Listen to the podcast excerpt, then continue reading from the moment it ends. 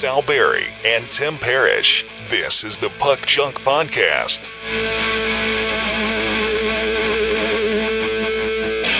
Hello and welcome to the Puck Junk Hockey Podcast. I'm Sal Berry and with me is Tim Parrish and today we're going to talk hockey and hockey cards because that's kind of our thing, hockey and hockey cards. Tim, what's up, man? How you doing? Wait a minute. This is a hockey card show? The last time I checked. Oh, I'm in the wrong room. Yeah, no, you're in the right room because uh, screw those other sports. They have enough podcasts as it is. Yeah, tell me about it. There's millions there's of them. Millions, least- I tell you. At least four baseball card podcasts that I can name off. the top of 400? That I can name off the top of my head. Well, four that I can name, and probably 400 others. Yeah, between YouTube YouTube channels that broadcast and pods and stuff, there's there's a variety of things for folks, whatever flavor you choose. Speaking of YouTube, I put uh, last week's episode on YouTube. Um, Saw that. And yeah, well, y- you know, it's funny because I have a very specific way of doing things, and sometimes that kind of uh, that kind of backfires on me because I was like, well, I'll put all the episodes on YouTube, and then I'm like going and I'm trying to put all 100 old episodes of our podcast on YouTube, and it was just such a time suck, and it was just like, and then you were like well, why don't you just put the new ones on YouTube? And if people like us, they could seek out our earlier podcasts on all the other places. And I'm like, oh my God, Tim, that's genius, right? Like, you know, like I said, I'm so fixated, like, well, I'm just going to put all the episodes on YouTube because that's what I should do, right? And uh, yeah, you. I'm all about like- the work smarter, not harder thing. Well, I guess, you know, there's probably somebody who really doesn't care about what we thought about MVP hockey in 2018 or whatever. There might be people that care about that. But like you said, Those of us that are still building the set and never finished it.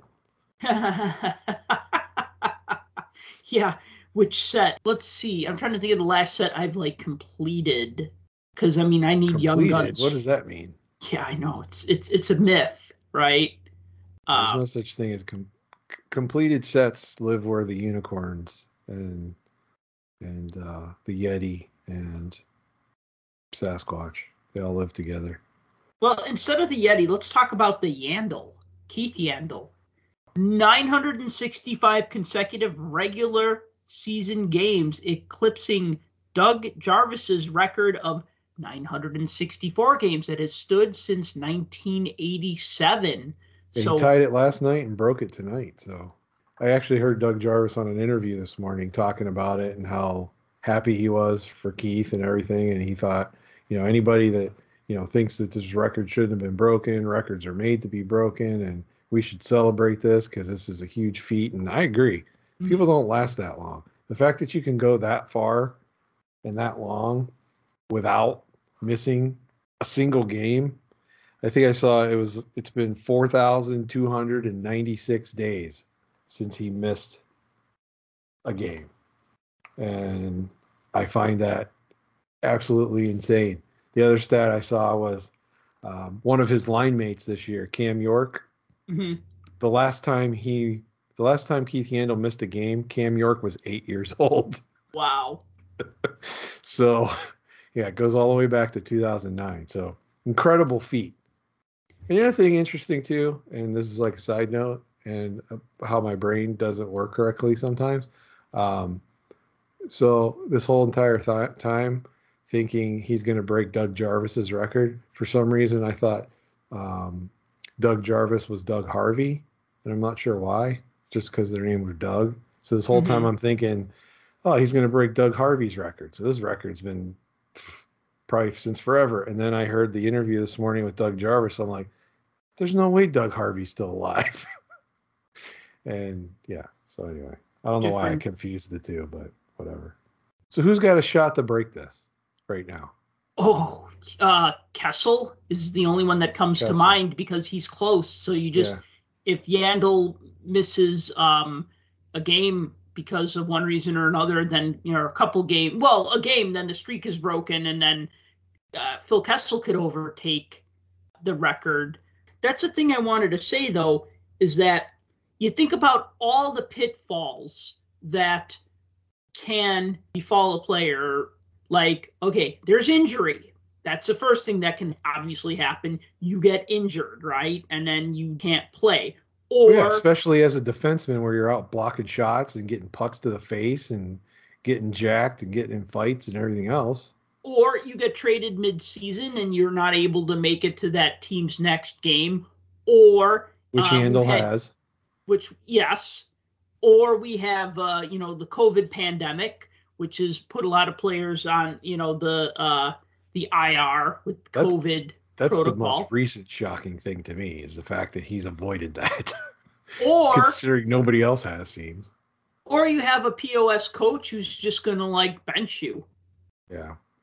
You know, they just say, "Well, we're going to scratch you tonight." I mean, and I could see that for a more controversial type player or more outspoken player, but I can't think. I don't know anybody that's ever said anything bad about Keith Yandle. All his teammates no. like him. He's got a lot of friends in the in the league, and you know, anytime I've heard him on an interview or or talk to anybody, he seems like uh, he seems like a guy you want to go and get a beer with.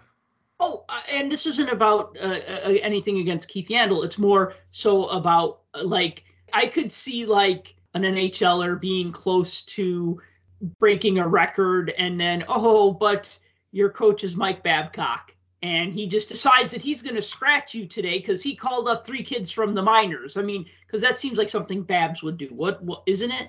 Yeah, yeah, that's typical mind game type stuff. That I mean, look at what he did to Mike Modano when sure. he, he, Mike Modano, Chris Chelios. Right.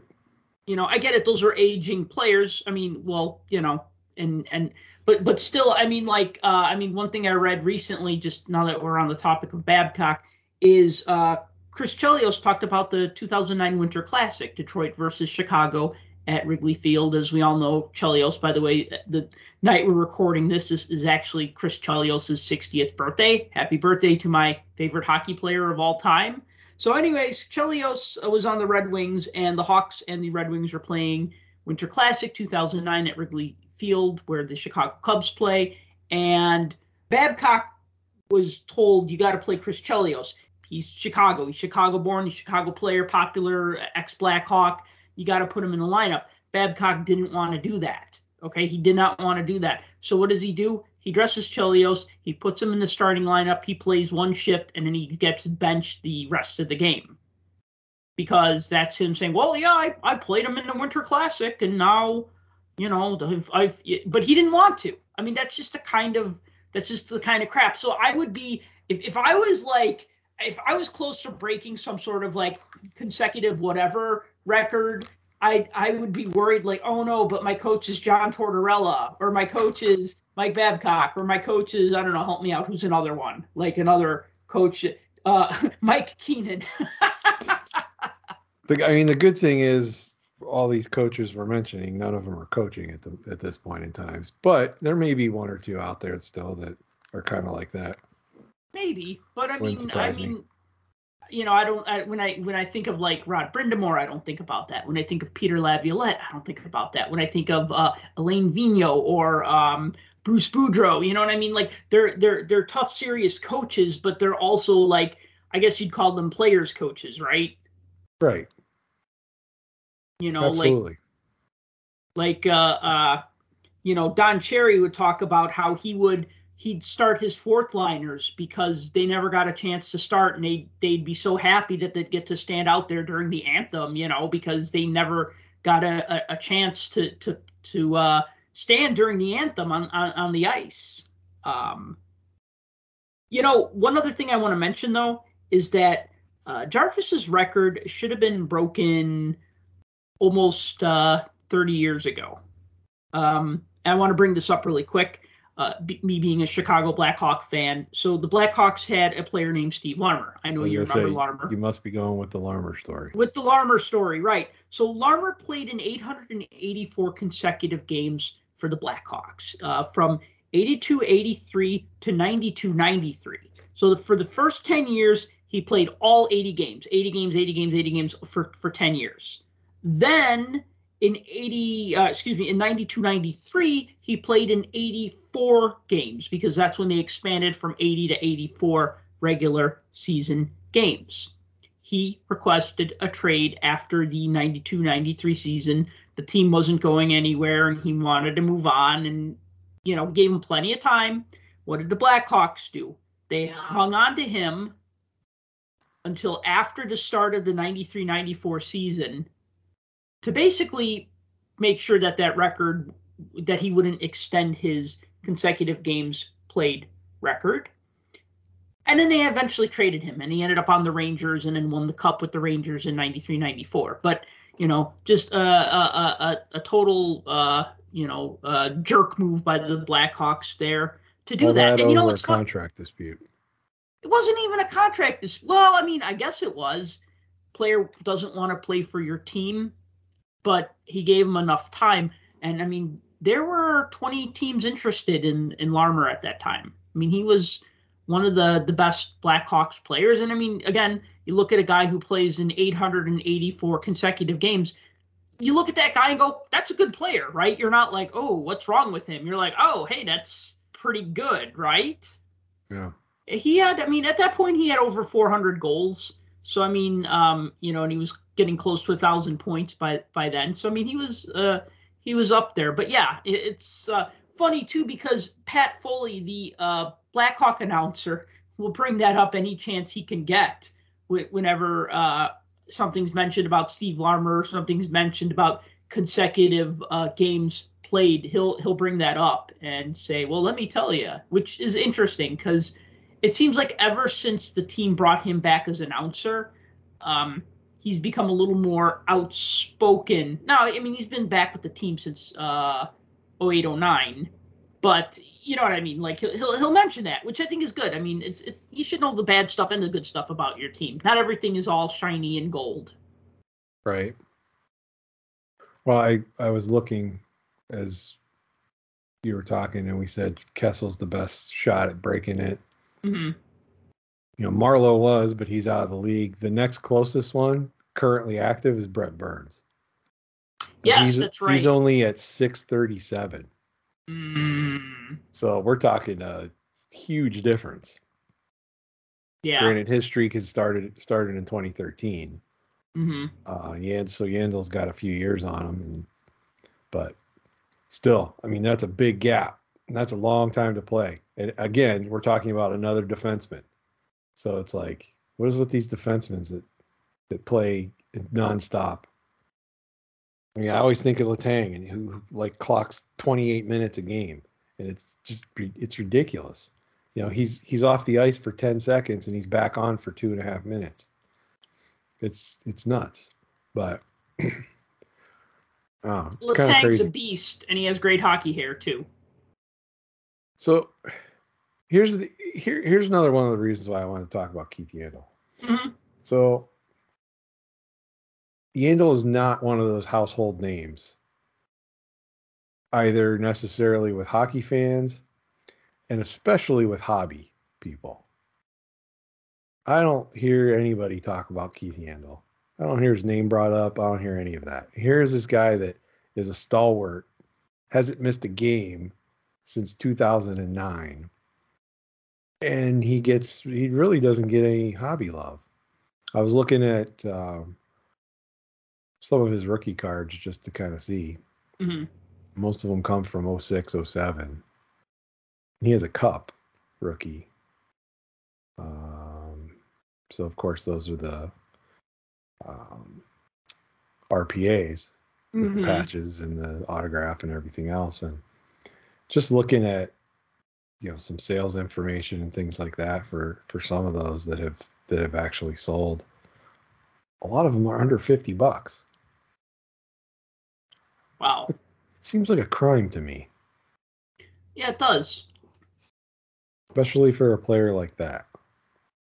Well, but I it mean, makes how me wonder though if the if the attention that gets put on him for breaking that record and if he continues to go if he'll get more if, if this will be a hobby push for him uh, it's it, it's kind of hard for me to say that to see that because I mean, yes, possibly. Um, the thing is, is that I mean, he's bounced around for a bit. You know, he was with Phoenix for a number of years, and they uh, they're not a super popular, super collected team, right? And then he was with the Rangers for a couple of years, and if he was still at the Rangers, I could see that happen. You know, kind of like look at the popularity of uh, Mika Zibanejad before joining the Rangers and after joining the Rangers, right? Or uh, Artemi Panarin from you know his time with Columbus versus his time with the Rangers. I mean, just The Broadway examples. effect. Well, it doesn't even have to be Broadway, but I mean, you look at like certain you look at like certain players that go to like bigger cities, bigger bigger name cities. I mean, I, I look at like the cost of John Tavares rookie cards, and I'm kicking myself because when he was with an island when he was an Islander, I was just like, oh yeah, I'll, I'll buy that young gun eventually. It's like seventy bucks. Yeah, I'll get it eventually. Whatever. And he goes to Toronto, and then the thing like triples in value like overnight. And this is Kinda- I mean, kind of- yeah, and that's kind of the same thing. The Broadway effect is the whole thing. You get put in put in New York, you're you're stuck on the biggest stage in the in the U.S. basically when it comes to publicity and press and the amount of eyeballs that are on you. Toronto's the equivalent of that in Canada. So, you know, Yeah, but I'd say if you play for the Bruins or even the Blackhawks, depending on how good these teams are at the moment, you know, at that moment, it's the same thing. You know what I mean? Like, I like how you added that asterisk at the end. Well, no, because I mean, teams are gonna teams are gonna be up and down. You know what I mean? Like teams are gonna have good seasons and good good spans of time and bad spans of time. But like, I, I think about like if there's if there's a if if I have a uh, you know if I have a Kirill Kaprizov rookie card and it's selling for good money and he's with Minnesota and then he goes to Toronto, well, whoo, whoo, that's just gonna I it's just gonna go up. But if he goes to Carolina, you, you know what I mean, or or Buffalo, you, Buffalo, you know yeah. I mean. Carolina, I don't know. Carolina's Mm. gotten popular since they're decent. I- no disrespect to Carolina. You know what? The team works hard. They try hard. They have fun. Um, I mean, they're they're they're one of those smaller market teams that tries to win and build a, a, a contender. Um, and I like them. Don't get me wrong. I still have my bunch of jerks T-shirt that uh, James Howard sent me, and he also sent me a bunch of jerks puck, which you know I'm gonna hang on to that until I die because it's awesome. But uh, you Well, know, up in, up until a minute ago, they were in second place in the Metro. So Yeah, they're looking good. Um, so uh, you want to talk about Leon Draisaitl? do I want to talk about him? Not Should really, we? I want to. We probably should. Yeah. Well, I, I'll give the thirty second synopsis here. So during a press conference um, after an Edmonton Oilers team practice, uh, Leon Draisaitl was addressing questions from the media, and he got into an argument with sports writer Jim Matheson, who has covered the Oilers since 1973. So he's been Hall covering of Fame sports writer. Hall of Fame sports writer. He's 72 years old. He's been covering hockey longer than I've been alive, right? Covering the Oilers since 73. So uh he asked Draisaitl, he's like, and I, I'm I'm paraphrasing a little bit here, but I'm being careful because I don't want to misquote anybody. He's asking Draisaitl, is there one thing, you know, what's the one thing that your team can do better? What's the one thing that your team really needs to get better at? That's the kind of line of questions he's asking him. Draisaitl thinks about it and he says, "We have to get better at, ev- at everything." Then Matheson says, "If you you know asks him if he wants to elaborate," and then Draisaitl goes, "Nope, you can do that. You know everything." And then there's like a pause, and then Matheson says, "Why are you so pissy, Leon?" And then of course things just kind of escalated from there. You know, I'm not being pissy, and he's like, "Yes, you are," and I, and so that was. uh you know, and then he asked him like, well, do you think it's a good idea to show your frustration on the ice?" And Draisaitl's like, "Sure, whatever." And then he he walks away. I mean, he was dismissed by the PR person. Okay, thank you. But um I got thoughts on this. Obviously, as somebody who likes hockey, loves hockey, has watched hockey a long time. Somebody, although I'm not, you know, I'm I do write about hockey. I do write for publications. I'm not a Hall of Fame writer. I'm nowhere in the same league as Matheson. Um, but I watched that and I kind of cringed because not because of Draisaitl's response. Because you know what? He's 26 years old. He's he's a kid. Okay, I was cocky at 26 years old, and I didn't have those anywhere near the skill set that that he has in anything. And and I thought that um, Matheson being 72 years old would be a little thicker skinned. But you know, the other thing is that we've seen interviews with like athletes from other uh, sports. Football always comes to mind when you see an, an athlete that's really rude or mean to like uh, the sports writer, and you don't really see that in hockey.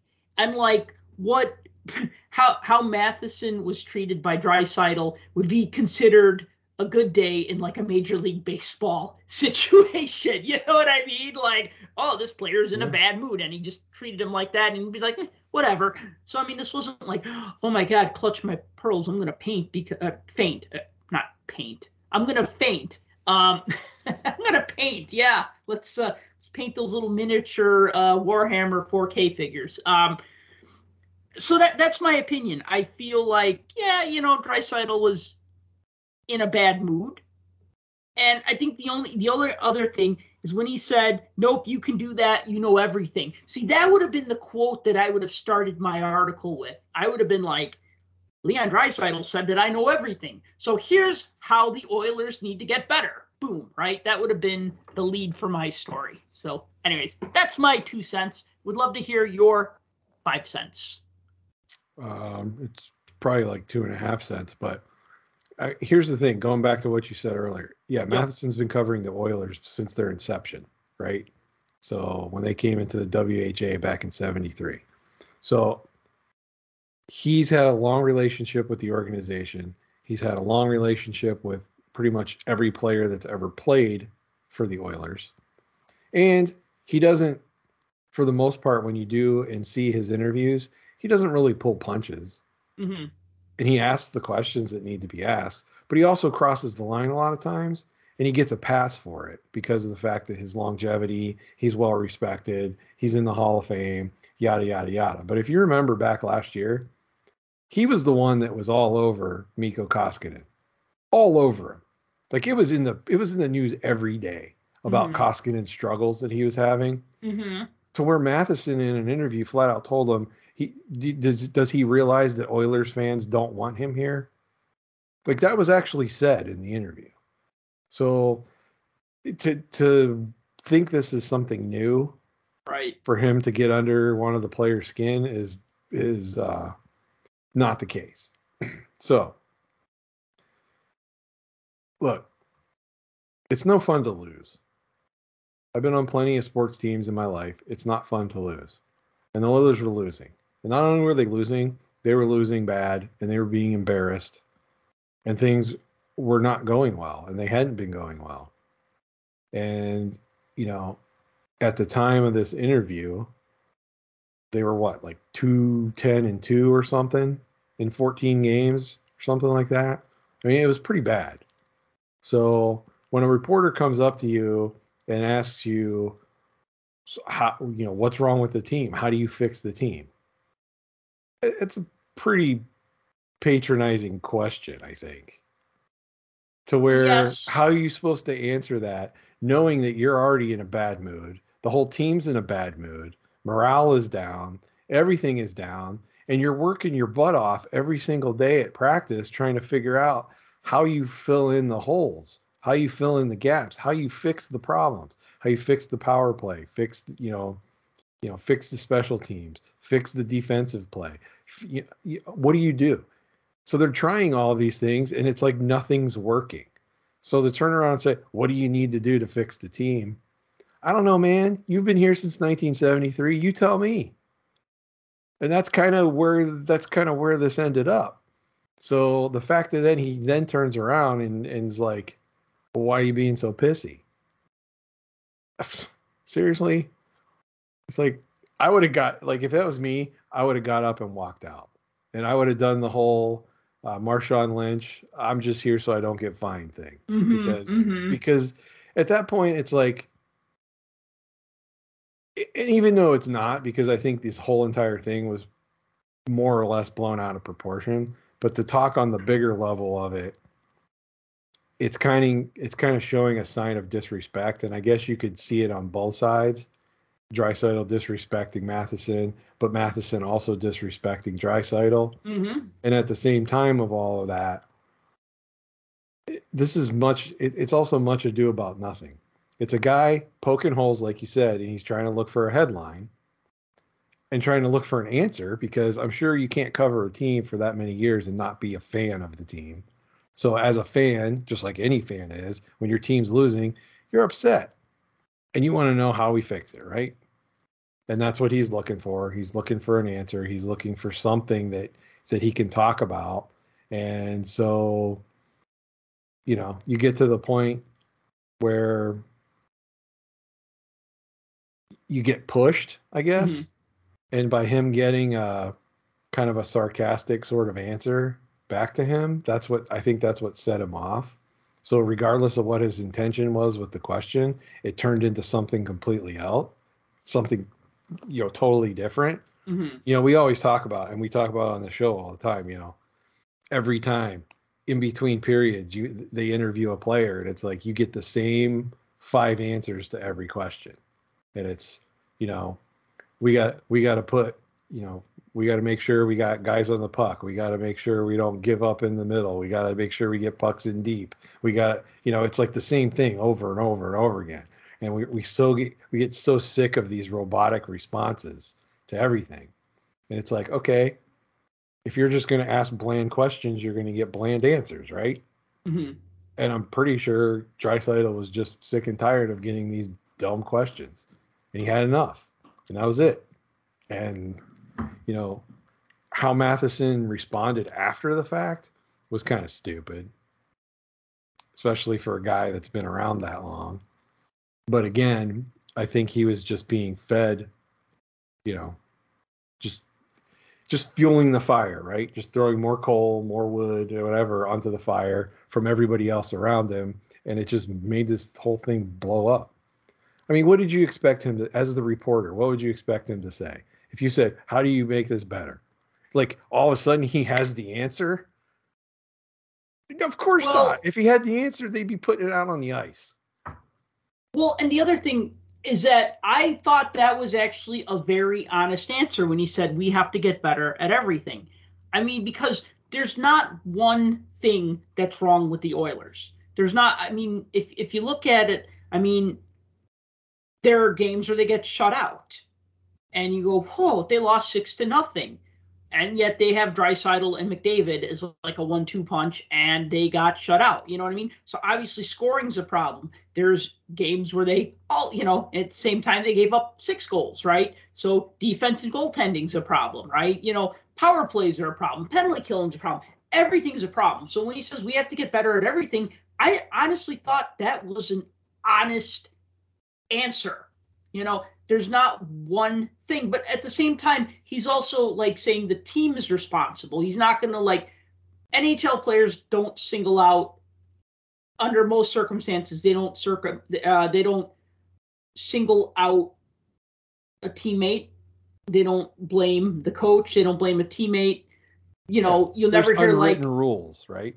right but you know if a, if if a if a team loses 3 to 2 the forward is going to say we should have scored more goals the defenseman is going to say we should have blocked more shots the goaltender is going to say you know I, I you know there's one that I gave up that I'd like to have back, right? Like they're all going to say, you know, something like that. The coach is going to say he made poor decisions and it had nothing to do with the players on the ice. It had with how he played them, right? Like everybody is going to blame themselves. Uh, Hockey is a very selfless sport in that way, and I like that. You know, I, I like that a lot. It's it's a team sport. I mean, look, McDavid is the greatest player in the league right now, and he can't do it alone. Just like Gretzky was the greatest player in the league, and he couldn't do it alone, right?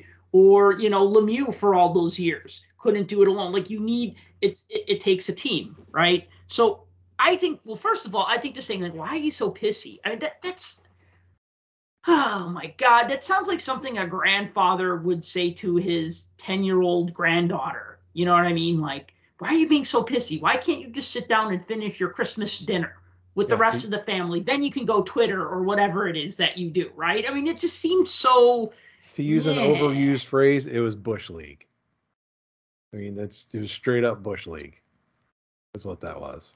I and I'm surprised they didn't cut his mic. He escalated it, and then he was just like, you know, it's just, uh, it was just uh, whatever. You know what? Well, look, it, it's it- interesting though. you see what happened, and you're like, okay, is this the spark they needed to like piss them off just enough that they're gonna go and like set the world on fire and go and blow everybody out from here on out? Well, no. I mean, in the last 15 games they actually have played, they've only won three of them. Now, I, I say in the last 15 games they've actually played because they should have played 10 more in that time frame Mhm. but they were all postponed. So, eh, you know, it's it's the inconsistencies, and they're not the only team that has been playing inconsistently this year, but they are a Canadian team that has, and they get way more focus. Not only that, like you said, they have arguably the the best player in the world on their roster, and two of the top goal scorers and point getters in the league. Mhm. And it's like you can't buy a win, it seems like at this point. And I've said this before. I mean, we've talked about the Oilers ad nauseum on this show at various points in time. Uh, what have the Oilers needed for years? They need a solid goaltender and they need defenders to play in front of them. They need Mhm. a defense, and they haven't had that. And until they get that, that's going to be your problem. Because the thing is, you can score five goals every night. The problem is, your back end's going to give up six. mm-hmm. You can't win like that. It's it's just it's not a good formula. So you know the Nuge is back. I heard. So maybe that'll give them a spark that they need. Who Give him knows? a nudge in the right direction. A, a little a little Nuge in the right direction. So we'll s- Nice. we'll see. All right. So earlier today, you told me about eBay is going to do card authentication, and I was like, what? And then I Yeah, looked if into we it, did- and I was If just we like, didn't need more "Ugh." authenticators or so-called experts out there, let's get another one. Sure. Well, although th- it seems like they're uh they're looks like they're um They're outsourcing it. Yeah, they're farming it out. Yeah, they're farming it out. But um so here's the thing. They're eBay will authenticate cards that are worth $750 and up. And uh it's free for now. Or I'm going to quote what they say on their website because I looked up and down three times trying to find the fine print and then I realized it was right there at the top. eBay covers all the costs associated with the authentication process for a limited time. And you know, when you hear for a limited time, you know that means that the McRib is not going to be around forever. So you better take advantage of that McRib or Mountain Raspberry Shake or Shamrock Shake or whatever the heck it is because it's only around for a limited time. So, you know, now it's going to be free, but eventually it's not. Yeah, and And what, what, while you piece your thoughts together, you- let me just let me just uh, give them the whole outline. So oh, you sell a card that's uh, worth 750 or more dollars. It gets shipped to eBay. eBay authenticates it. They put it in a holder, which looks like a card saver too, honestly. They put a sticker on that holder that's tamper proof, right? Then they send the buyer that card with the sticker saying it's authentic. And then there's like a barcode that you can scan with your phone, and then it, it'll tell you like about the card, I guess. And um, the idea is is that this way when you buy a card that's worth a lot of money 750 and up is that uh, threshold you know that you're getting an authentic card and not a fake card um, so that's kind of how it is um, and then like like they said it's it's free for now now keep in mind that if you sell a card for $750 you're paying about 75 you're paying about $90 in fees so Okay, I'm you glad know. you brought that up because I was gonna Yeah. say, yeah, it's free, but nothing's Well, free. that's the thing though like if i sell a $3 card and ebay takes you know 40 cents of that as their fee. I mean they're not you know they're not making any money. I mean they're making a little money it's a micropayment right? But if i sell a card for a thousand dollars ebay is going to get uh, 120 we'll just say like 125 dollars right? So they can afford to reship the card to somebody for five or ten dollars and and also you know pay somebody to authenticate it you know because you look at that they might be out you know 10 bucks for the authentication or whatever or you know they have somebody in the office who looks at it. I mean even though they're farming it out they said it was going to be like csc or i think cga were going to be the two um, that were going to authenticate. Um, but but the point is is that you know they make so much in in that fee that they can you know kind of shoulder the load for that cost. But i wouldn't be surprised if they uh, because they're making this a requirement you're required to do this you're if if the card sells for more than 750 it is required to be sent in for authentication okay so that's everything that i needed to say about that just so that we have gets- all the details out there Yeah, and it gets a blue check mark or something like that. I think was the thing they said on your auction. It'll have Yes. a blue check mark that it's that it's going through that process. yes So so okay, there's a lot of things at play here, and whether you think it's good or whether you think it's not good, here here's my thing. First of all, what I see from a hockey standpoint in this, right? There's two cards, two main cards that I can think of throughout the history of hockey cards hmm that are consistently fraudulent. Mm-hmm. You can probably guess what those two are.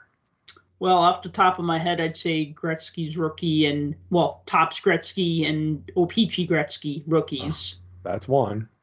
and I don't know, maybe Lemieux because that would seem, seem to be like a pretty good card to Yeah. to fake. Those are the two that come up pretty much all the time. Now, I don't I don't really go that far back in vintage, and I don't know how big of an issue that is, but the Gretzky and Lemieux cards have been known to be forged for many, many, many years. And again, we're just keeping this strictly hobby, hobby related from a hockey standpoint. In my mind, a big part of this hobby is jerseys, patches, autos, right? It's a huge, I mean, it's a huge, huge part. These aren't included from what I was reading.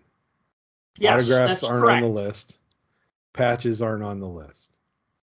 In order for those to go through this process, you still have to get them graded first before they'll even look at them.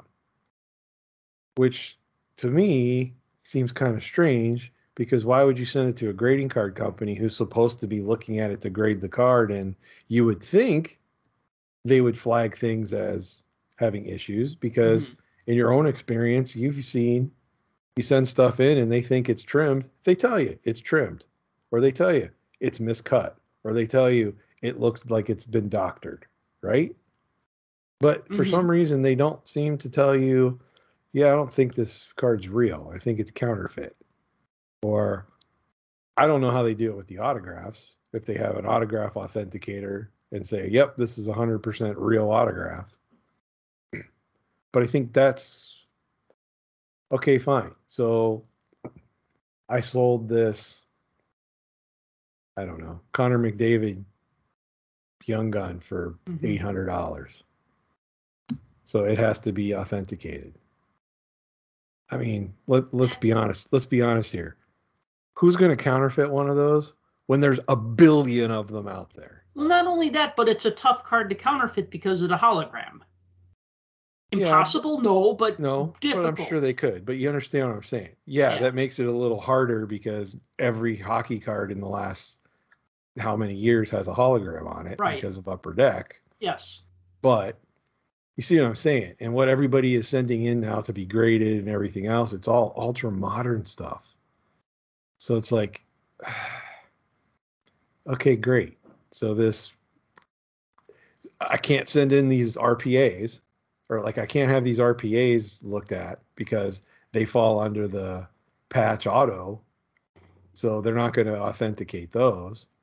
So it's going to have, I mean, from a hockey standpoint, it boils down to you have to sell a card over $750 that doesn't have an auto or jersey on it. So it's going to have to be a base card. Only thing popping off the top of my head is a PMG right now from Metal.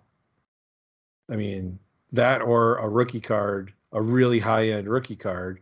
But even then, most people are going to send those in for grading, especially newer stuff. So I'm I'm trying to wrap my head around what the heck can sell for seven hundred fifty dollars that doesn't have a jersey, patch, or auto on it. Oh, I mean, any vintage hockey, you know, Bobby Orr rookie card, a Gordie Howe, Maurice Richard. I mean, Okay, fine, but I'm talking modern. I'm talking modern, right? So let's go. what, last let- 20 years? let's put a cutoff. Let's yeah, sure. Let's say from 2000 forward. I, I mean, I don't know. Marc Andre. Fleury's getting in that territory. I mean, his young gun is like 450 to 600 dollars. And I know this because I've been trying to buy one for the last two years, and they're always way out of uh, what I can pay. Okay. So But again, one. I I just go back to the. I I mean, how much of this? And yeah, How- the how- PMGs. I mean, I have a 15, 16 uh, McDavid PMG red that's uh, numbered out of 150. And I mean, I've seen that card ungraded sell for five grand on eBay. Ungraded. and graded sell for like 15 grand. Well, and I always take what we say and I try to relate it back to hockey because that's what we focus on and Right, the hockey yes. hobby in general. I mean, I could see this for all the other sports. And and you go you go down the line of all the counterfeit, you know, cards that have been made over the years and various things. I mean, the Jordan Right. rookie comes to mind.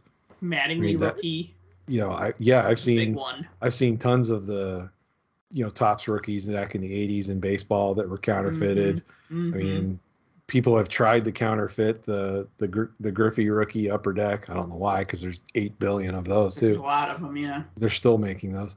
Um, and um, that's a joke, by the way. Yeah. If if upper deck's listening. Um, so yeah, it- I, I mean, I don't know. So my opinion on this is, I think that from a hockey standpoint, the biggest things that we would need authenticated are the patches in the autos because autos can be forged in those patches. How many times have we seen instances where somebody gets a card, tears out the patch that was in there, and puts in something fake to make it look like it's a one of one shield, you know, Mhm. from the cup or something like that. It happens all the freaking time, way too often.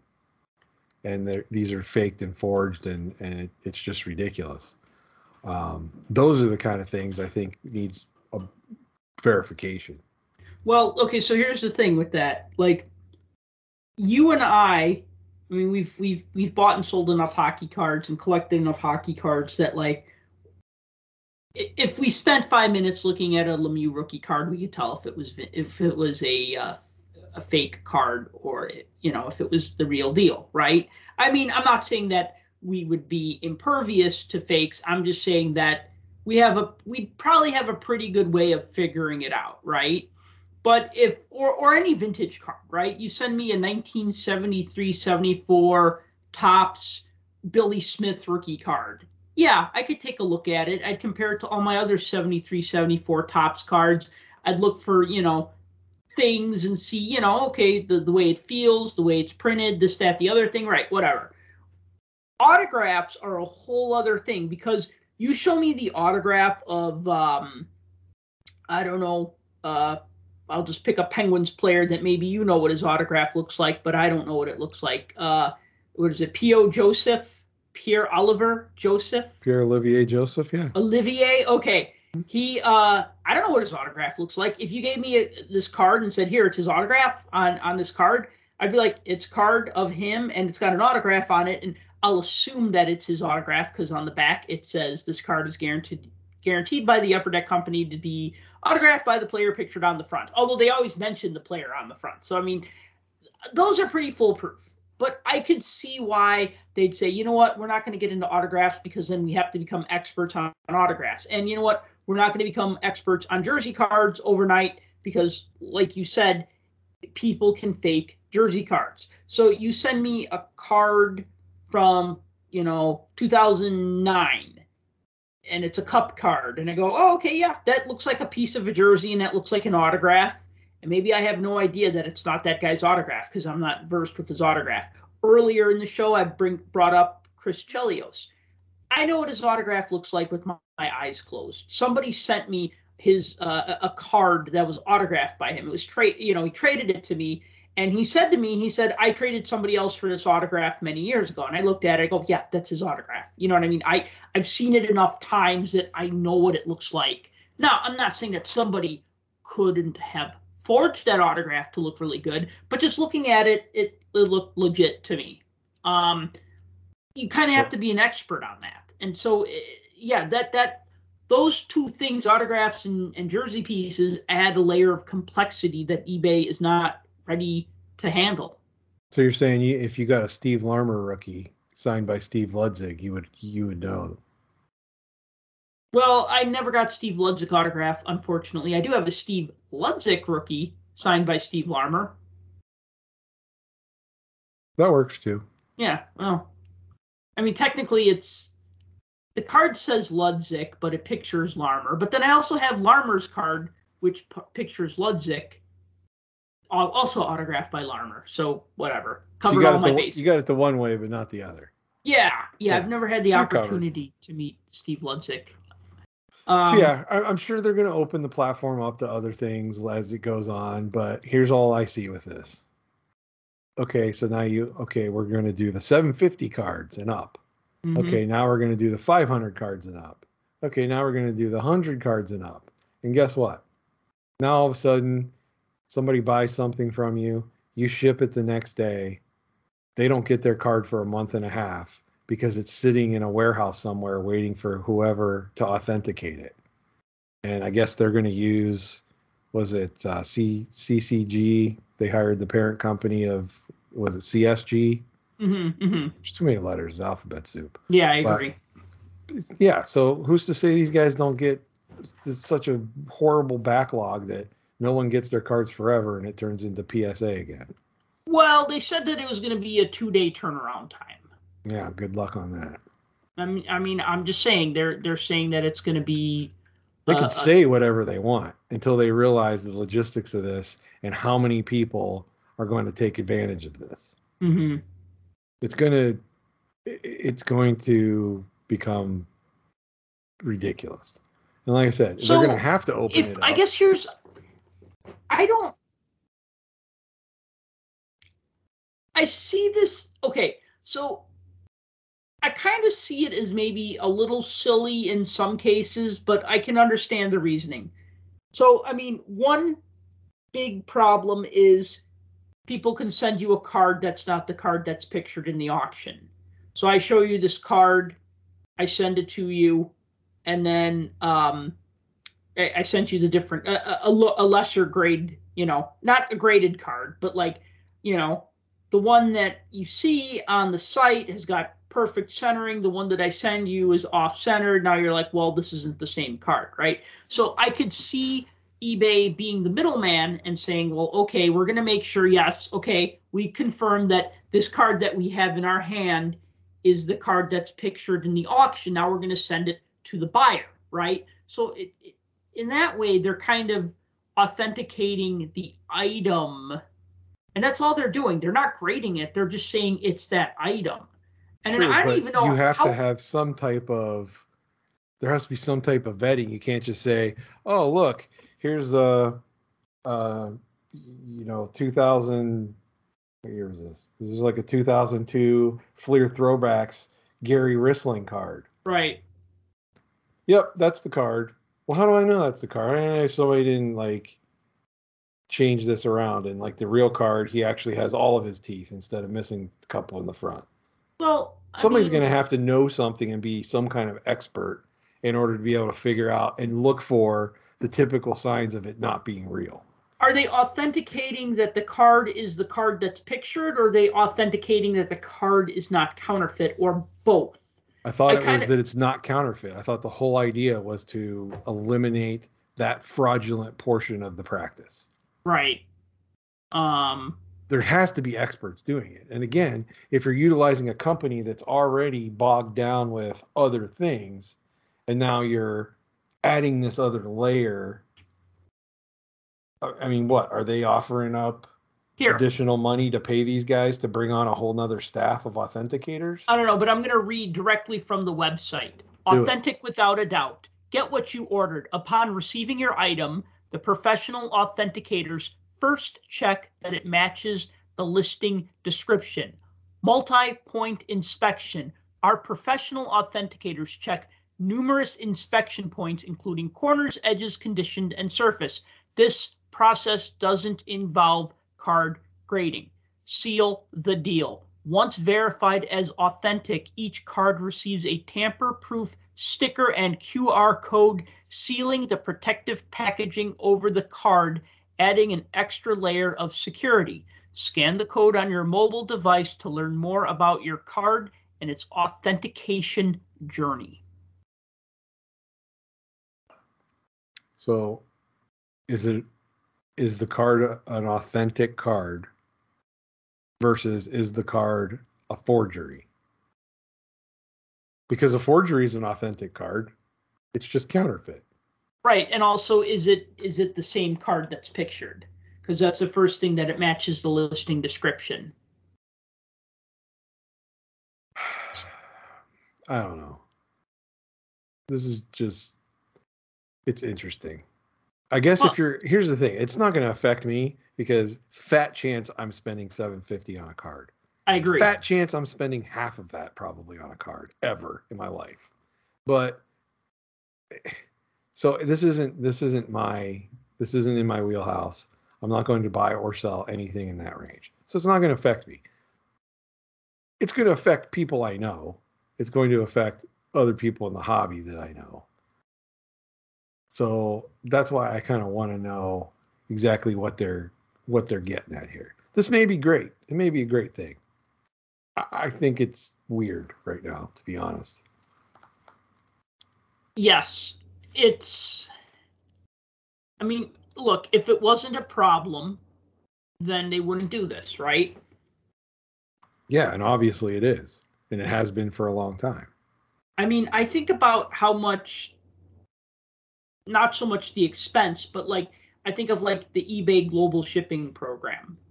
When um, I don't want to send some, when I don't want to ship something to Europe, because shipping to Europe is expensive, Europe or uh, Asia, China, whatever.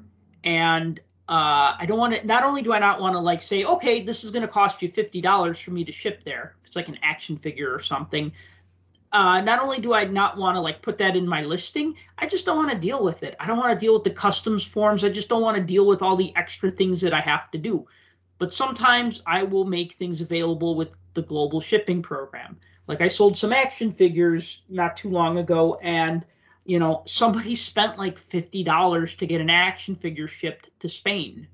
I didn't want to ship it to Spain. I didn't want to deal with any of that. But I said, okay, global shipping, right? So I ship it to eBay they inspect it, they repackage it. And as far as inspect it, I think they just make sure that I don't send them like a uh, uh, a cinder block, you know, Yeah. or some GI Joe cards in the place of whatever, some hockey cards or Pokemon cards, right? So, um, I, I, you know, like just that extra step. I mean, that that costs the buyer a lot of money because they're paying a lot of money to get it shipped. Like I, I had somebody, they won four of my action figures, and then they bailed on paying me for them. And I said, "Well, wait, why are you bailing for pay on payment?" And he said, "Because the global shipping program is going to charge me eighty dollars to ship sixty dollars worth of action figures." And I'm like, "Well, I had no idea, and that sucks, you know." And And Oh, I he couldn't didn't, really he didn't say, sorry, my son got my phone. No, no. Actually, people in Europe are a lot more polite. You know, I mean, I had one guy say to me, he Oh, said, less "You know what? fraudulent? Go figure. Huh? In less I had- fraudulent? Go figure. I had one buyer from China who said, "Look, if I bought these and I had them shipped with the eBay Global whatever, it would cost me like eighty dollars." He said, "Would you consider shipping them directly to China? Can you just figure out how much it would cost?" And I said, "All right, man, I'll do this for you." So I figured it out, and then it was like thirty-five dollars, and he was happy. I was happy because I made the sale and whatever. But I guess the point is, is that like whenever you add an, another layer to something, you're adding an extra expense to something. And I don't see this being a good thing in the long run. I mean, one reason why I don't sell cards on eBay anymore, well, one is because of fraud or people saying, I didn't get the item, the item's not as described. You know, the expense, I like doing card shows better. Um, is the same with buying. Sure i'll buy a five or ten or 20 or maybe a $50 card on ebay because you know what? I can find it there right? But i think if i ever do get a gordie howe rookie card i'm not going to buy it on ebay. I'm going to buy it from somebody. You know what i mean? I'm just i'm going to buy it in person if i can you know? If if i ever could you know that would be the way i'd want to do it Anyway, I mean, you're preaching to the choir here. I haven't No, sold I know. anything on eBay and pff, I can't even tell you. let's and talk I'm about happy with it. let's talk about this grading card scandal. Before we move on to our big topic, I want to talk about Allure Hockey. I finally posted a box break recently, and you bought all the Allure that you said you were ever going to buy for this past year, 2021. So we should talk about that. But let's talk about this grading scandal because we love the scandals, don't we? And we're getting bombarded with them this first part of the year, it seems like. I mean, it seems like it's just one thing after another. So, um, yeah, I mean, I don't know how many people follow this, and I don't know how many hockey people are are involved with this, but you know, everybody knows there's a there's a huge contingent of people out there that have worked closely with some of the grading card companies to um, work out deals where they get submissions at a lower price for higher volumes of submissions, and then they become essentially middlemen go between to farm out the larger submissions to the grading card companies. So there was one out there called Marx Cards, Marx as an M A R X. Um, so they run these group submission things, and um, another very prominent collector and big on social media and with YouTube channel and everything else. Um, card collector two. His name's Ryan. Um, very popular, a lot of followers. Apparently, he group subs also, and also then submits to Marx. So that's where that connection came in. Mm-hmm. So anyway, so Marx takes prepayments for all their submissions. Right. So I'm going to send him 10 cards and he's going to send in. So I got to pay him 10 cards to send all these in. He took everybody's prepayments and spent all the money. I heard he I heard he opened up like a card shop and used a bunch of the money to invest in other things. Uh, the rumor is, and I don't know that I ever heard an actual real dollar value, but the rumor was he owed PSA almost a million dollars um, worth of outstanding invoices for all of the submissions that he had sent in. Um, of course, he doesn't have the money because he spent it all. And everybody that's sent their submissions in through him, PSA has their cards, right? So you don't have your card and you don't have your money. Now, Mark's filed bankruptcy to protect himself from all of his stupidity. Whatever. He doesn't like he doesn't answer anybody, he doesn't get he doesn't doesn't even address it. So this went on for for a while. This is this is old news to some people. Um, I guess Ryan took to his social platform and basically said he's going to do everything in his power to make it right with his customers um, and try to cover it. So, what does PSA do? They have a chance here at working on some PR. Let's just say PSA hasn't had a lot of good PR Mm-mm. recently. So they come out and they issue a statement that says this is an unfortunate incident, and our top priority is protecting the collectors who may have been impacted by the bankruptcy of Marx Cards. We are currently requesting detailed account information from Marx Cards for the impacted orders still at PSA with the express goal of returning cards to their rightful owners as soon as possible. We will not be charging customers for the return of their cards. Other than shipping, as of yet, we have not received payment from Marx Cards to grade the cards in our possession. And as a result of this incident, we will be making changes to our group submitter requirements, including a new order f- upfront deposit and more robust policies around late payments. We'll also be requiring all group subs to bring their accounts current in order to continue service with us. And then, of course, the typical road response that every company involved in cards lately is giving. We ask for your patience while we sort through this expensive and labor intensive process, with the end goal being the return of cards to their rightful owners. If you submitted cards to Marx and you believe PSA has them, please email PSA crc at collectors.com. So essentially, they jump out and they say, hey, Marx was our one of our subs. He never paid us. We have all of these cards somewhere here. We don't know who they all belong to. But if you want your card back, we'll try to get it to you as long as you pay us to ship it back to you. Sounds fair. Um, I mean, Okay. the whole thing sucks, but PSA's not to blame here, I don't think. um, for the for this exact action, no, you are correct. They are not to blame. For creating this environment, they are to blame because they are the cause of this environment by allowing these group subs to exist and to be listed on their website as recommended uh, submitters hmm and people to go to and say, "Hey, go with this guy, go with that guy." And I'm not saying they're all bad, and I'm not saying I'm not saying any of that.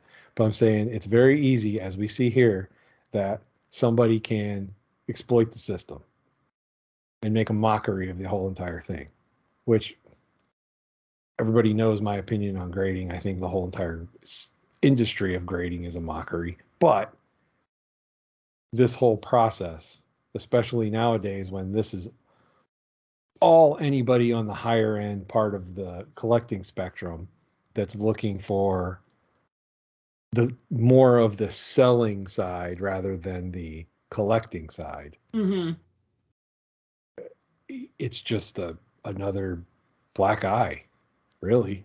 I I mean and there's countless numbers of them lately.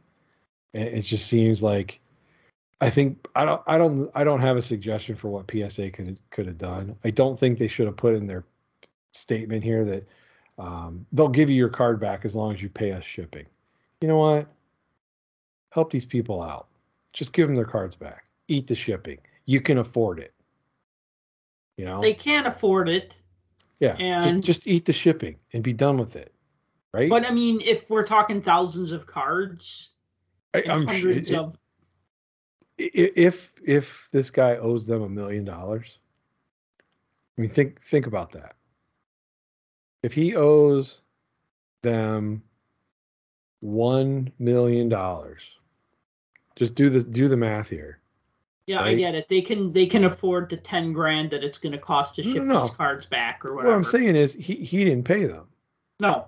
but if he owes them a million that means he's got a million dollars worth of submissions hmm okay he's probably getting a better deal than what most people are what Mm-hmm. did psa change their things it was like minimum what 50 bucks like the minimum to submit a card was like $50 or something like that so let's say he's getting a highly discounted amount let's say he's he's only paying $10 per submission Right.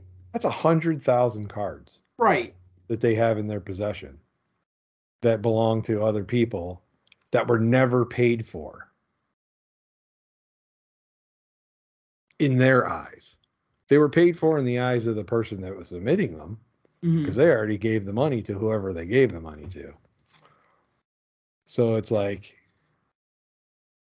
I don't know. Yeah, it's not PSA's problem, I guess. Like you said, they didn't create this problem. They kind of did. You know, if I was if I was them, I would be like, okay, here, you got two options. We'll send this back to you and be done with it, or hey, we found your card. I understand you're out the money already that you paid for it, but we'll do this for you. Mhm. We'll put it into whatever service you were paying for at uh, half the price. Right. That way they're still getting money. It gives the person the option to still keep it with them to pay for it. And then eventually get their card back graded like they originally wanted. Do I mean do something for Well, maybe they will. you're you're I understand you're a business, you're trying to make money. Do something. Do be I don't know. I, I want them to be like I don't want them to be like the, the chair like a charity case kind of thing. That's not what I'm saying. But I'm saying you keep running into all of these issues with various things and whether they're small and, and barely on the radar for you as a company they might be huge to the people that could potentially be your customer. hmm You have a chance of fixing a very large pockmark on the hobby and can put yourself in front of it without really, in the grand scheme, losing that much. Covering shipping costs and maybe giving people a discount to actually grade the cards that they thought were being graded. I don't know. I would think that's a would be a big win from a customer service standpoint. But again, Yeah. what do I know? And obviously I'm looking at this slanted because I don't I'm not a grading fan, but just from a company standpoint and dealing with customer service, I think they could have they had an opportunity here and I'm not sure they handled it correctly. Well, I never got involved in group uh, submissions. Thought about it in the past because I had like some vintage hockey that I wanted to get graded, like and some modern hockey. And while I did end up getting a few things uh, graded by uh, Beckett, and we could talk about that in a future show maybe. But uh, the thing is, is that I I'm not. I was just never super keen on the idea of I'm going to leave my cards with somebody else, and then I'm going to trust them to send them in. And then i'm you know and and you know because then a lot of times they want a fee on top of it. Like they'll say well we'll get the cards graded you for you for you know the $10 grading fee because i'm going to send a thousand at a time plus a dollar a card or two dollars a card or whatever. And then i'm just thinking all right well then i'm paying on top of paying and even though i'm getting it at a discount then i'm trusting somebody else i don't know i just I, I don't know. And you used the key word in all of this. Trust. Trust. it's trust. And the more and more of these things that keep happening, whether they happen with big companies, with small companies, with individuals, it, it doesn't matter. It, the, the word trust goes a long way, and more and more people are losing it when it comes to Mhm. this hobby. And I mean, it's gross. It's gross. And I, I don't know. I don't know what the answer to all of this is, but something's got to give at some point. Yeah. Well, I don't know. We're gonna see. We're definitely gonna see more scandals and problems as as the year goes on. This is uh, Which is we- insane because there's already been like five and it's only January. Yeah, I mean, hey, you want to go back six months, you know, a year? Let's talk about other things. Let's talk about, you know, COMC and shipping. Let's talk about uh, Target not selling cards for a while. I mean, there's been tons of this. I mean, sports card collecting is as high profile as it has been since 1990. And there's just a, you know there's a lot of crime and corruption with that unfortunately you know with, with the prestige also comes the problems you know as they say more money more problems right Follow the money. That's more money more problems what it boils down to. Speaking of Boyle, he scored tonight. Anyway, that's besides the point. Um, yeah, so I, I don't know. It's it's like um,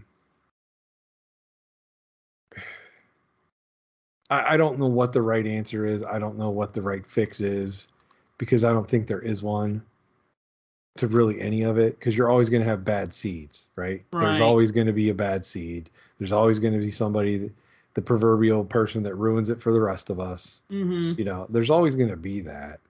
mm-hmm It, it- it's just when when there's so much of it and it's so overly publicized. You know, look at how many over the last five six months. Look at how many instances of hobby shops being broken into and robbed i know po- have popped up.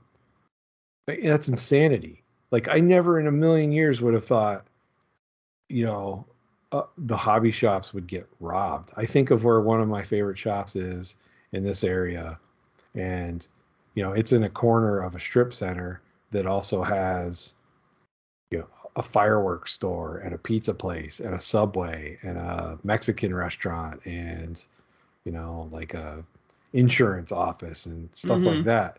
And of, of all the places to get robbed, I wouldn't, I would never, wouldn't for a second think it'd be the baseball card store. But yet, today, that's target number one. mm-hmm because they'll buy they'll you know steal the cards and then try to sell them Yeah. you know And that's exactly it. A lot of these hits that you're seeing, they know exactly what they're taking because these places have inventory of what was stolen and it's it's all the high profile stuff that gets talked about over and over again and gets put on the news and you know talked about on Twitter and you know focused on eBay as being like the highest selling this or that of whatever.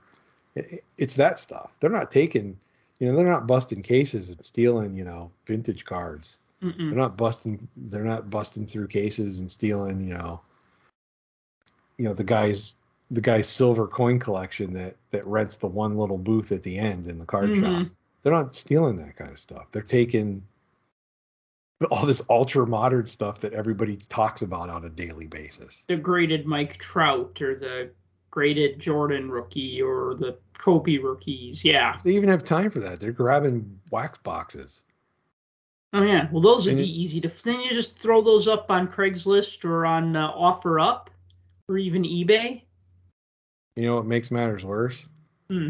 This is a different subject that we've talked about before. Is they they break into these stores and they steal all their wax, and pretty much anymore in the in hobby shops, all the wax is retail Yeah. because they've all gone and bought retail because they can't get their own allocations for hobby because the distributors can't give it to them because they've given all the distribution to the breakers. So there's so many levels of it. I mean, we could sit here all day and talk about all the levels of of BS to the whole entire thing. We could spend a whole show on that. Well, let's wrap the show up with uh, 2021 Allure Hockey because I want to end on a on a high note. And uh, you wanted to talk about this set, and like I said, I just did a break of it recently. So um, I guess now's as good. Which, which color is this high note? Uh, it is the uh, it is red because I like the red parallels, the red uh, pixels, I guess you call them. Is it red Uh, pixel or red rainbow or red prism? I, I don't know. I thought they were called. Does it say on the back? Uh, yeah, it actually, I was gonna say wait, the this- O-Pee-Chee Platinums actually have what they're from on the back. which is super helpful. I like the fact that they now they're giving like these, uh, they're giving them like official names. Uh, looking at my, these do not have the name of the parallels on them. No? Okay. So you just have to guess. Um, okay, so 2021 Allure Hockey came out right before the 21-22 season started because we're behind. You know, we're finally starting to get some 21-22 releases now, but you know, we still had 2021 releases. I know a couple shows ago we talked about OPC Platinum. So Allure Hockey, when it came out, it was selling for about 160 a box. Now it's settled down to about 140 a box. You get eight packs per box. You get eight cards per pack. So, assuming you spent 140 per box, no tax, no shipping, you spent $17.50 per pack or $2.18 per card. So these are not cheap. Now, you get one autograph per box, it's a sticker autograph, and you get one jersey card per box. And you, your box will get you 64 cards. So, yeah, Allure. I mean, it had, um, there were a, let me think for a minute here there were uh, actually I have the ratios right here. We had um, something like uh, I know there's a hundred. There's seventy base veteran cards. Base, there's base, th- yes. Base, and then they have something that they're calling base rookie cards, right. and then they have short printed or high number rookie cards. So, uh, and that's what they had. That's what they had last year too. And I find that confusing because why would you you have two rookie cards. So let me just reiterate. So cards 1 through 70 are veterans, 71 through 100 are rookie cards, but they're pretty easy to get. There's 30 of them and you get about 10 per box. And then you get one per pack, you get high numbered rookie cards, and those are cards 101 through 150. So, I mean, if you like Bowen, Bowen Byram, he's got two cards in that. He's got a low numbered rookie card and a high numbered rookie card. You like Liam Foudy? Well, guess what? He's got a low numbered rookie card and he's got a high numbered rookie card. So then that rounds you out to 150. And then there's like a boatload of parallels. Some are die cut, some are different colors. There's different um, inserts, uh, which, you know, I can usually take or leave. And um, I felt okay about this product. I know we talked about it a little bit when we talked about O-Pee-Chee Premier, and you very astutely pointed out that, well, O-Pee-Chee, excuse me, not O-Pee-Chee Premier, O-Pee-Chee Platinum. Correct. We talked about O-Pee-Chee Platinum, and you very astutely pointed out that you get more cards in Platinum, the cost per box is cheaper, and the autograph is on card and not on a sticker stuck to the card. That's so all of those things made me like when we talked about that after we did that show. I actually went out and I bought a full set of O-Pee-Chee Platinum because they said I'm going to pick one and that's going to be the one that I pick. So, um, needless to say, I like Platinum better than Allure. Um, I know I also joked about, I think I called it chrome fatigue, but now I think I want to call it metal fatigue because that's actually a thing. Like metal fatigue, like the bridge collapsed because of metal fatigue, you know, it was all rusted or whatever, right? But here I'm just talking about like we have three sets that are like, well, okay, I won't say that Skybox Metal is the same, but we got three shiny sets. We got metal, which is kind of like its own strange animal, which I love, and that's fine. But then we have Allure and O-Pee-Chee Platinum, and they really the cards look the same. They feel the same. I mean, you take them out, you, you touch them, they feel the same. You know, maybe this one is bumpier because it has more lines on it or whatever. But you look at them, they look the same. I mean, I just I, I struggle to see a difference on like how one is better than the other or more unique than the other, other than the O-Pee-Chee card looks like the O-Pee-Chee base set, but all platinumy. And Allure has the different design, but you're right. It's that you know the base cards are that chrome mirror finish. So if you slapped an O-Pee-Chee logo on this Allure card, it would become an O-Pee-Chee card, right? I mean, there's just there's nothing. There's if you put an O-Pee-Chee logo on any card, it would be an O-Pee-Chee card.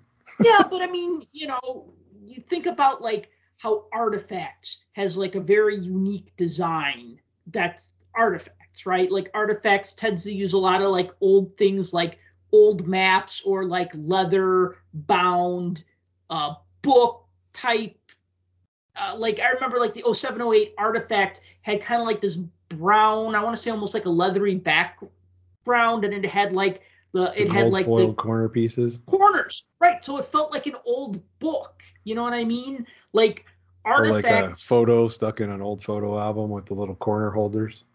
Yes or that right? So artifacts has a very like it's a distinct design. You can tell artifacts when you see it. to it. And you could tell sp authentic right? What what what characterizes sp authentic? It's white. White the white background. So then the player the player really pops in and on top of that they put a spot varnish coat on the player, so he is the player's glossy, but the rest of the card is matte. So like there are like these design It's pretty bad when the when the only thing you can say about "Uh, what do you think of this set? It's white. Well, no, but it's it's it. I like Allure. Excuse me. I like SP Authentic because of the fact that it gets rid of the backgrounds and it really focuses on the player uniforms being colorful. Yeah. Um, Well, Allure, Speaking of colorful, Allure is pretty Yep. colorful.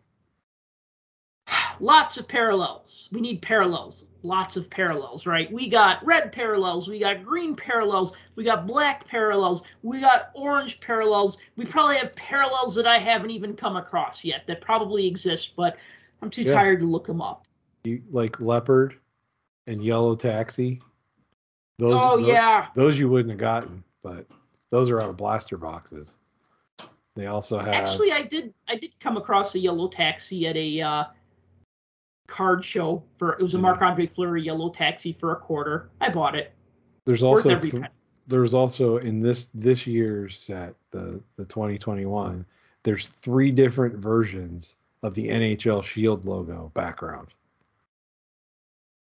Background So- on what? So you look you're looking at the card right now, right?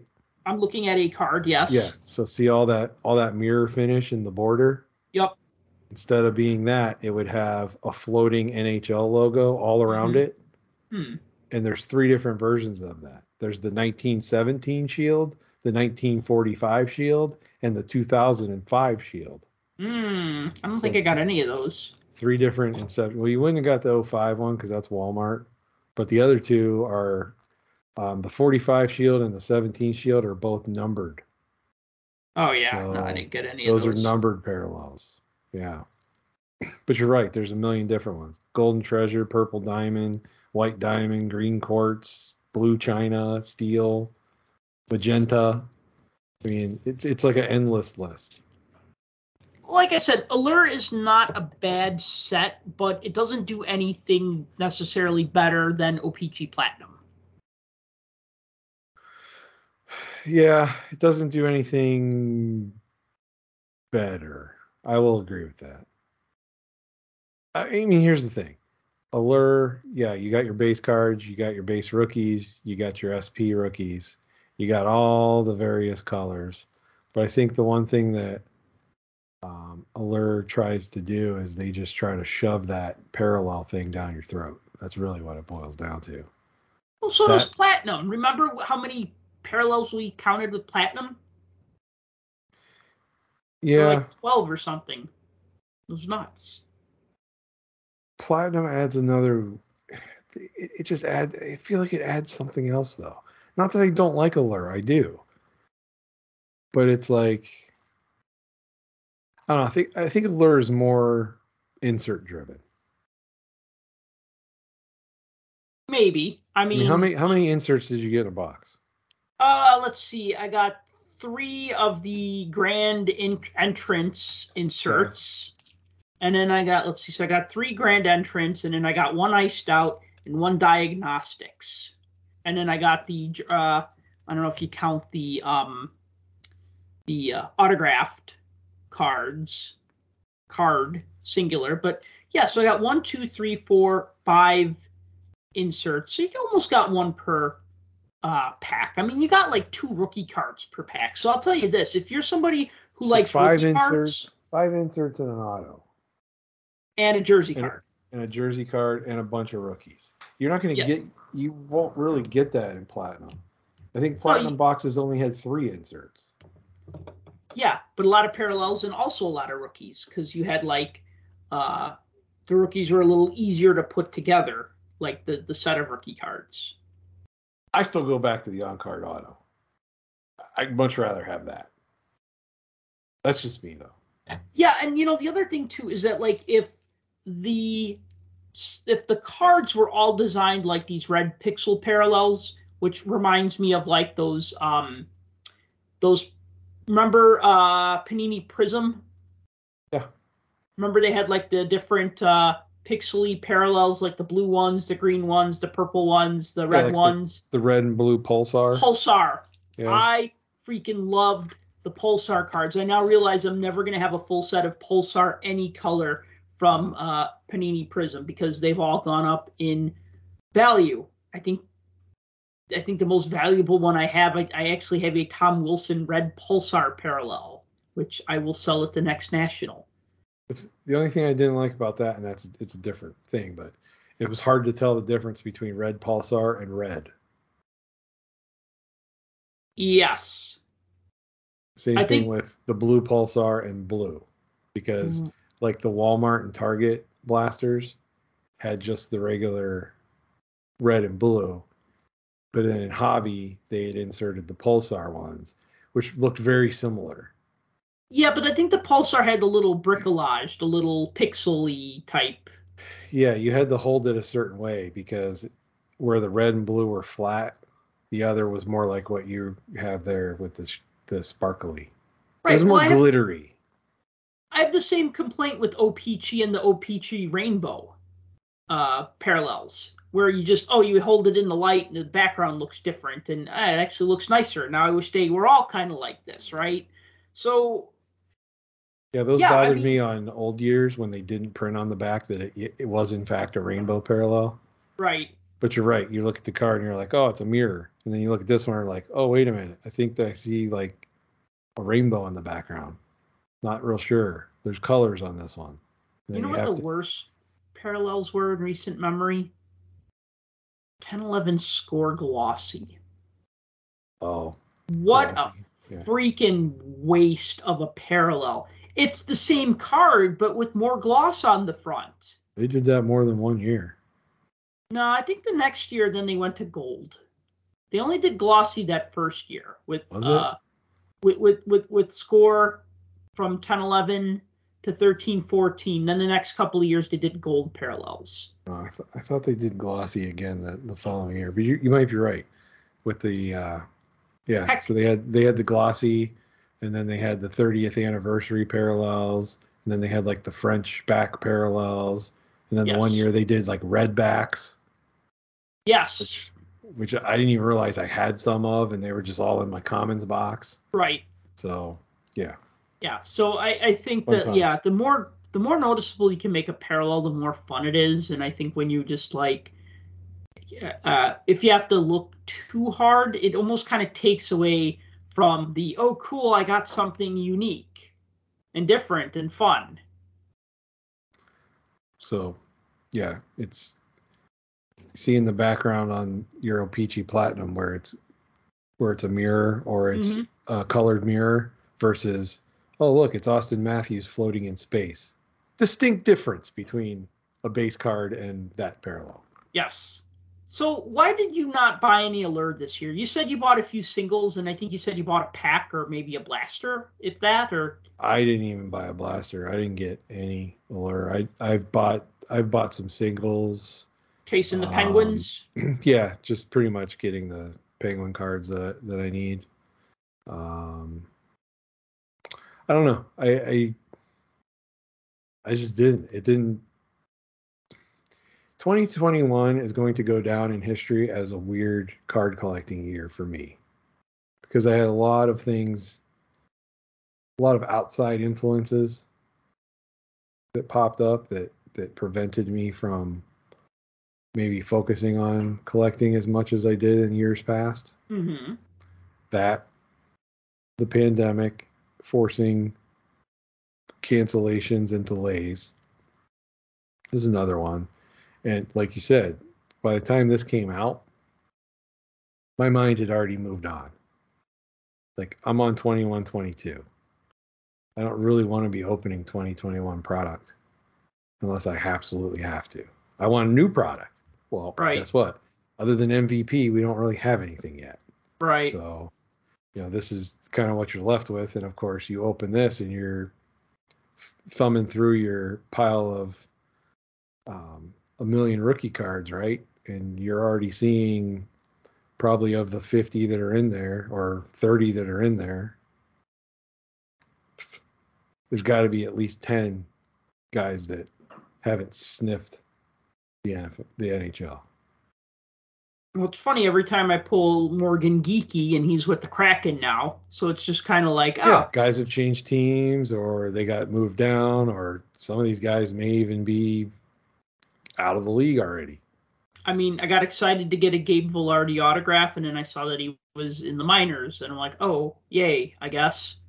Vilardi's in the minors because he's young, but he's a good he's a good solid player. He'll be Yeah. back. He'll be back. I mean, it, uh, it it's like that with a lot of guys. I think you know Peyton Krebs is in there on the Vegas Golden Knights. Well, he's no longer a Golden Knight. You know, he was part of the Eichel trade, hmm so Mhm. he's he's in Buffalo. In fact, he got his first goal the other night. Um, so you know, there's a lot of potential here uh, with with a lot of these players from a rookie standpoint, but I don't know. Was was uh was um Kaprizov even in the checklist? I don't know. Did he take- did he make it onto the checklist for for that? Well, I, I don't know, honestly, but I know there's an um, Alexis Lafreniere. I think he's card number 100 out of the set, if I remember right. Mm-hmm. oh yeah, Lafreniere is definitely in that. I just didn't remember if Kaprizov was in there. He might be in the he might be in the short prints. He is That's in the base extended rookies. So there's there's five XRCs.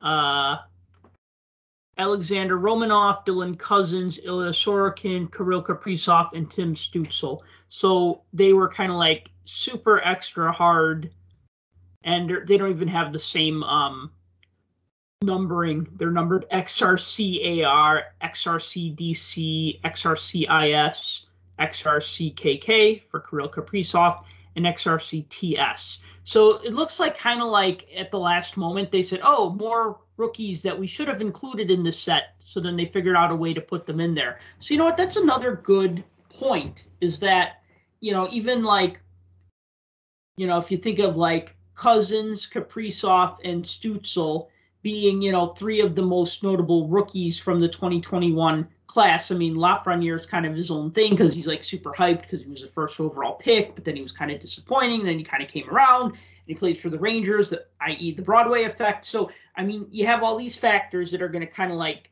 um, bolster his stock, so to speak. But uh, yeah, I mean, it is it. Yeah, that's another point too. It's like, okay, why do we have two uh, Bowen Byram rookies?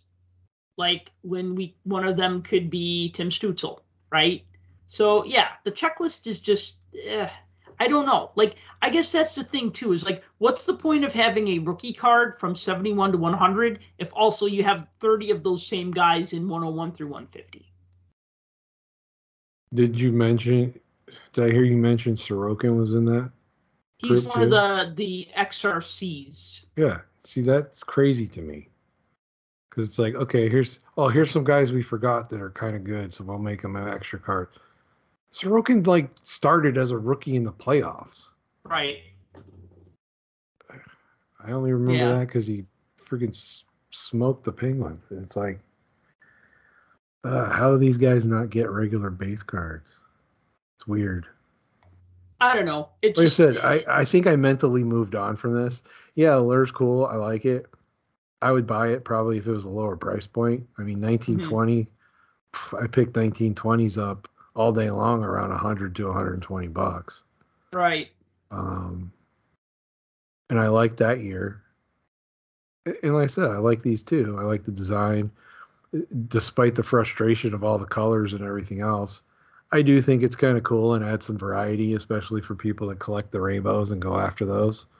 Um, but I don't know. I think mentally I had moved on already from that, and so I'm like, I want the new stuff, and that's probably Yeah, no, that's understandable. I mean, that's totally understandable. I mean, I think that's uh that's kind of why like and we'll talk about this in another show, but like with Topps hockey album stickers, I bought them as soon as they came out. I didn't want to wait till the end of the season when they would be marked down when, you know, a box that was $45 is now $30. No, I wanted to enjoy it now in the season that it was from and not like try to complete it the next year at a discount. Yeah, I mean, of course, I could buy old Panini stickers from the past four or five years for you know 15 20 bucks a box even less than that sometimes but you know there's no fun in that i get it. It, it it's fun to like open current products see current players get current rookies and um yeah it, it's a little bit of a tough sell like you know okay the set comes out right before the start of the season i didn't feel that way though about um I didn't feel that way though about uh, Skybox Metal, but then again, that got delayed like crazy. Like all of them got delayed crazy. So, um, but you know, like I said, that's its own strange, beautiful animal. This I feel is like too much of an OPC Platinum clone. Okay. So, I don't know. I mean, look, people who like Allure are going to buy Allure. People who like OPC Platinum are going to buy OPC Platinum people who just want to break something just to maybe get some rookie cards, yeah, you get a lot of rookie cards in this. I mean, I pulled 18 rookie cards in one box. What the aftermarket value of those rookie cards is to be seen because, uh, you know, you're going to have your SP Authentic Future Watch rookies, you're going to have your Cup rookies, you're going to have your uh, Young Guns rookies, and those are going to be your most popular. And then, you know, I don't really see anybody beating down the doors for Jack Hughes Allure rookie cards. Not saying that that's not a bad card to have, but it doesn't seem like it's the one that people necessarily want. Yeah, from 1920, other than the Hughes brothers, I mean, nobody talked about when that's when that came out. That's all anybody wanted, and then later on, it became Adam Fox and Cale Makar. Right. But I mean, again, those aren't the big cards they're going to chase, and with them being included the, the main rookies being included as part of the regular base set with additional short printed versions, you still have a huge shot at getting just a regular base rookie. Right. Like you said, you pulled what would you say, eighteen? Yeah, rookies between the, between, between the, the parallels and everything and the, else. Yeah. yeah. So a lot of rookie content, a lot of colorful content. If you're if you're a rainbow chaser, or you just like like the rookie cards, it's definitely it's probably definitely worth a shot to bust at at that price point where it is now. Um, because everything else is through the roof as yeah. far as pricing goes right now. So. Yeah, so you know, I'm kind of lukewarm towards the set, and that's okay. Not everything is for me, and not everything is as good as everything else. You know what I mean? So it's sometimes it's you know you you make 10 different hockey card sets in a year like upper deck does some are going to be winners some are going to be eh, just kind of there like they say you can't win them all so any last thoughts before we wrap this one up um yeah i just i did want to say something um so I had uh, posted a card this week on mm-hmm. Twitter, just asking if anybody had any information as to print run. Mm-hmm. So it was a short print. It was a 1617 O-Pee-Chee, one of their Easter egg type cards where they threw in the high numbers with uh, award winners. And one of the last ones out of that grouping were the cup captains. And they've done this almost every year where the cup captain card would be like this super super short printed insert that they don't talk about and it pops up out there. Well i have a crosby one from 1617 i hadn't seen one of these but um, i reached out to the other experts that are out there and i was actually surprised at how many people have come across this card or have encountered similar ones just like it. So I just wanted to throw it out there that uh, everybody was very helpful. And they even got any an upper deck even commented. Oh yeah. Yeah, they commented basically no comment. Oh.